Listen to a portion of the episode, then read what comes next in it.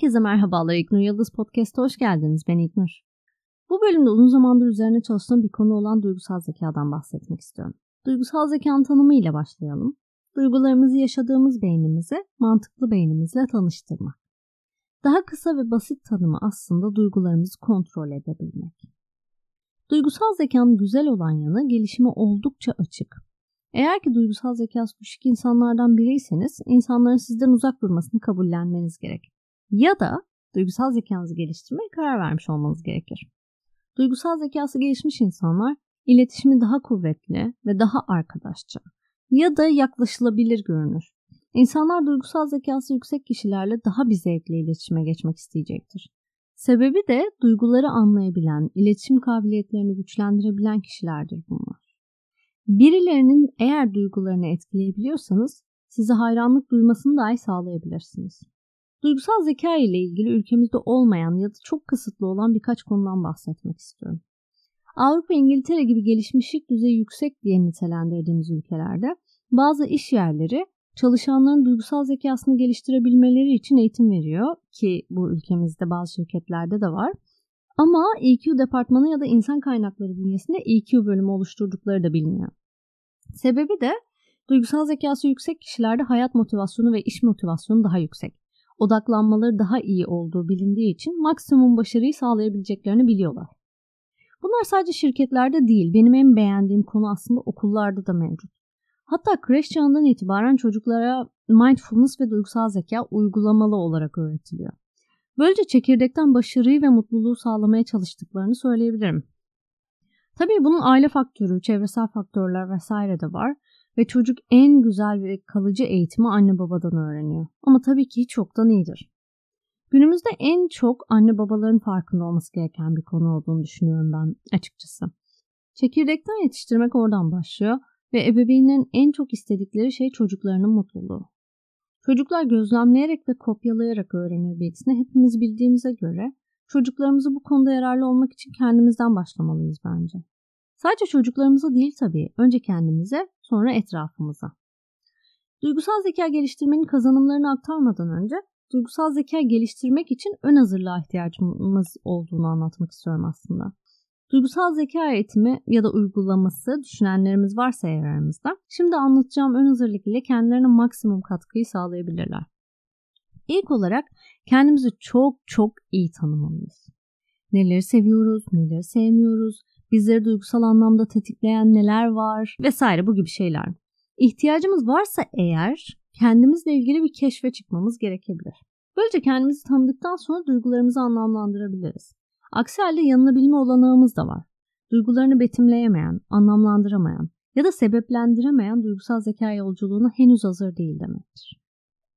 İkincisi, hayatımızı normal akışında yaşarken nasıl yaşıyoruz? Hangi rollerdeyiz? Daha çok kurtarıcı, kurban ya da suçlayıcı mıyız? Hangi benliklerimiz ağır basıyor? Bu bilgileri kendimize verebiliyor olmamız bize birçok olumlu kapı açacaktır. Kendimize daha yakından bakıyor olacağız ve duygusal zekamızı hangi dil kalıplarıyla geliştirebileceğimizi daha iyi biliyor olacağız. Üçüncüsü, odaklanmak. Çok sık duyuyoruz ama birçok insan için sık söylenen ve anlamını yitiren kelimelerden biri. Son zamanlarda en çok duyduğum kelime aksine odaklanamamak. Uygulanmayarak unutulan bir bilgi çünkü. Sadece anlamsız bir kelime olarak hayatımızda var olan bir kelime olmuş aslında birçoklarımız için.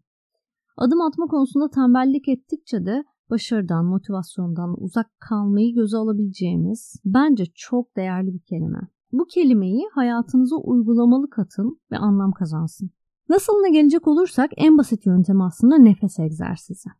Meditasyon yapmak da cabası tabii ki.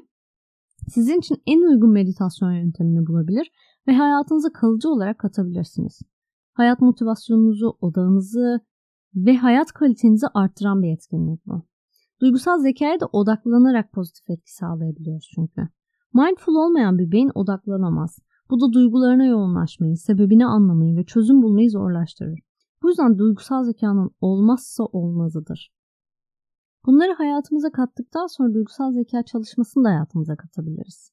Kazanımları bence paha biçilemez. Duygularımızı anlamlandırabilir, sebeplerini bilebilir ve mutlu çözümlere ulaşabiliriz.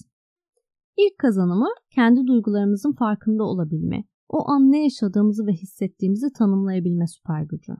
Gelişmiş bir duygusal zeka sinirimizi, üzüntümüzü ya da her ne duygu yaşıyorsak onu fark edebilen bir birey haline gelmemizi sağlayacaktır.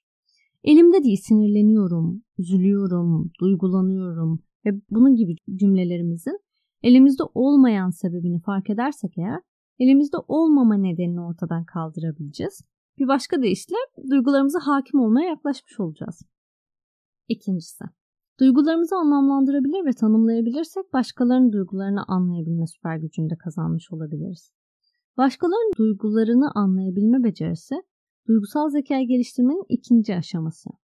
Birileriyle sohbet ederken karşımızdaki insanın ne hissettiğini anlayabilmek ve sohbetimize istediğimiz gibi hakim olabilmekle beraber sohbet ettiğimiz insanları da sohbetimiz içerisinde yönlendirebileceğimiz bir süper güç kazanıyor. Başkalarının duygularını anlamlandırabilmek ve onları anladığımızı doğru yansıtabilmek için empati yeteneğimizin iyi olması gerekir. Empati öğrenilebilir bir yetkinlik. Empatinin anlamını hemen herkes biliyor zaten. Biraz pratik yapılmaya ihtiyacı olabilir belki. Üçüncüsü, kendi duygularımızı dizginleme ve yönlendirme süper gücü. Duygularımızı yok edemeyiz. Fakat hakimiyetimiz altına alabiliriz. Bu kabiliyet de beklenmedik durumlarda daha mantıklı, duygularımıza yenik düşmeden hareket etmemizi sağlayacaktır. Bu da iş yerindeki ilişkilerimizde, evde eşimizle, çocuğumuzla, anne babamızla ilişkilerimizde, arkadaşlarımızla, kısaca hayatımızın her alanında daha iyi performans göstermemizi sağlayacak. Bu kabiliyetimiz duygularımızı sadece yönetme değil, onları istediğimiz şekilde düzenleme yeteneği de kazandıracaktır. Dördüncüsü, bedenimizdeki etkilerinden kurtulmamızı sağlayabilir. Yaşadığımız bir duygu bedenimizde bir yerlerde bizi sıkıştırıyor olabilir. Bırakın gitsin. Söylemesi kadar kolay değil biliyorum. Duygusal zeka geliştirmek yapabilmemizi sağlayacaktır. Duygular bize enerji yükler demiş psikolog Leyla Navarro. Duygularımızı bize yüklediği enerjiyle besleniyorsak o enerjinin ne olduğunu bilip istediğimiz gibi yönlendirebilmemiz, enerjimizi istediğimiz yerde tutmamızı sağlayacaktır. Pozitif enerji, negatif enerji deriz genelde. Pozitifte kalmamıza yardım edecektir. Duygusal zeka mental olarak daha rahat bir hayat yaşamamızı da sağlar aslında. Mutluluktan çok uzak bir kelime değil bence. Duygusal zeka ile ilgili şimdilik anlatacaklarım bu kadar. Eklemek istediğim bir şey daha var. Bilgi edinmek bazen bir işe yarayamayabiliyor. Hayatta bazı bilgileri uygulayıp üzerimize göre biçimlendirmemiz gerekiyor. Duygusal zeka da bu tarz bilgilerden biri. Eğer ki uygulama kısmı olmazsa unutulan bir bilgi olmaktan öteye gitmiyor maalesef. Bu konuyla ilgili bana istediğiniz zaman ulaşabilirsiniz. Bu vesileyle web sitemin de haberini vermiş olayım. www.ilknuryildiz.com Benim internet sitem. Sitemi ziyaret ederek bütün podcast programlarıma, blog yazılarıma ve bana ulaşabilirsiniz. Geri dönüşlerinizi bekliyorum. Beni çok mutlu ediyor sizlerden geri bildirim almak. Her ne için isterseniz ulaşabilirsiniz. Duygusal zeka bölümünü umarım beğenmişsinizdir. Bana web sitem dışında kendi adımlı olan sosyal medya hesaplarından da ulaşabilirsiniz. Ve tabii ki podcast kanalımı takip edip beğenmeyi, hatta çevrenize dinlemeleri konusunda ısrar etmeyi unutmayın bence. Programımı dinlediğiniz için çok teşekkürler. Bir sonraki bölümde görüşmek üzere. Sevgiyle kalın.